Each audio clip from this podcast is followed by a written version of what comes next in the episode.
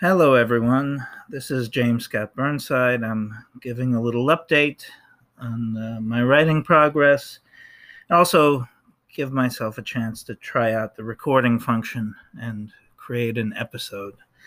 We'll see how it goes. Uh, I haven't been reading, unfortunately. For some reason, I can't write and read within the same time period. Uh, I'll start reading and three paragraphs in, I think, you know, oh, what a great idea. Or even sometimes, uh, what a great sentence construction. You know, I'll stop immediately and I'll go to the keyboard and I'll start writing. So I, I don't read while I'm writing, it's useless. What have I been doing? I've been working on my fourth book, The Five False Suicides. Um, it is technically not a detective story uh, the same way the Red Right Hand or most of Fredric Brown aren't detective stories. The the truth is I don't know what it is. I, I don't know how I'd classify it. I guess mystery for sure, but other than that, who, murder mystery? Yeah, it's a murder mystery, I guess. And I guess it's a who done it. All my books are who done it. They always will be too. Why would I write a mystery where we're not trying to figure out who done it? Anyway, um, I miss having detectives because there are no detectives in the Five False Suicide. Uh, and for for a time, I thought maybe this would be what, what do you call it, where um, the the the uh, hero who uh, doesn't or hasn't planned to enter into the fray of the narrative. What's that called? The um, unwilling hero there's a better name for it, I'm sure. Anyway, for a while I thought, well, maybe I have an unwilling detective, you know, someone thrust into the role. But now I realize that um, there are no detectives, and I, I miss having them. There was a time when I felt I shouldn't rely on my detectives, the ones I created. Um, but now, after working without them, I realize um, that, you know, that's what I write. I made these two detectives and I write detective stories with them. And it's okay. It's normal. Lots of writers do the same thing. There's no need to feel that I have to stretch other artistic muscles. I do what I do, you know. Um, what I miss most about them is the structure they impose on the narrative. Because in my first book, uh, the detectives receive a letter which brings them into the case. In the second one, it's a visit. Uh, this last one had a phone call and each time they were presented with a case and proceeded to act as our eyes and ears. There's something very comforting, uh, perhaps something a little foolproof about that structure. And I definitely, I'm, I'm, I'm missing it every day when I sit in front of the keyboard. Uh, as it stands, I have two main characters, but as always, uh, in my books anyway, death can take anyone away at any time. Uh, what else? Covers coming along slowly as the writing.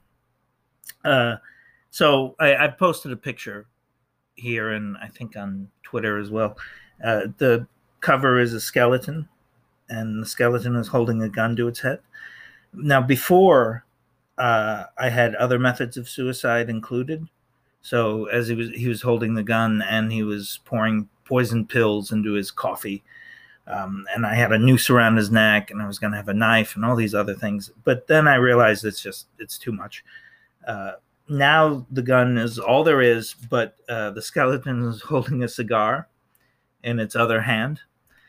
Uh, the main idea, well, lots of detective fiction uh, featured skeletons on the cover, especially GAD, certainly. Um, the the promise of death or death knocking, you know, something like that. Sometimes it's just like a skeleton arm that's moved in and it's moving a page on a book or lighting a candle or whatever. Just this death's around. And if you read this book, you're gonna, you know, you're gonna see death in action for a little bit. Um, my idea and the reason I have death holding a gun to its head is this is death gone haywire. Uh, he's not acting how he should act uh, but he's still having a good time. I think that's that's really important to the cover.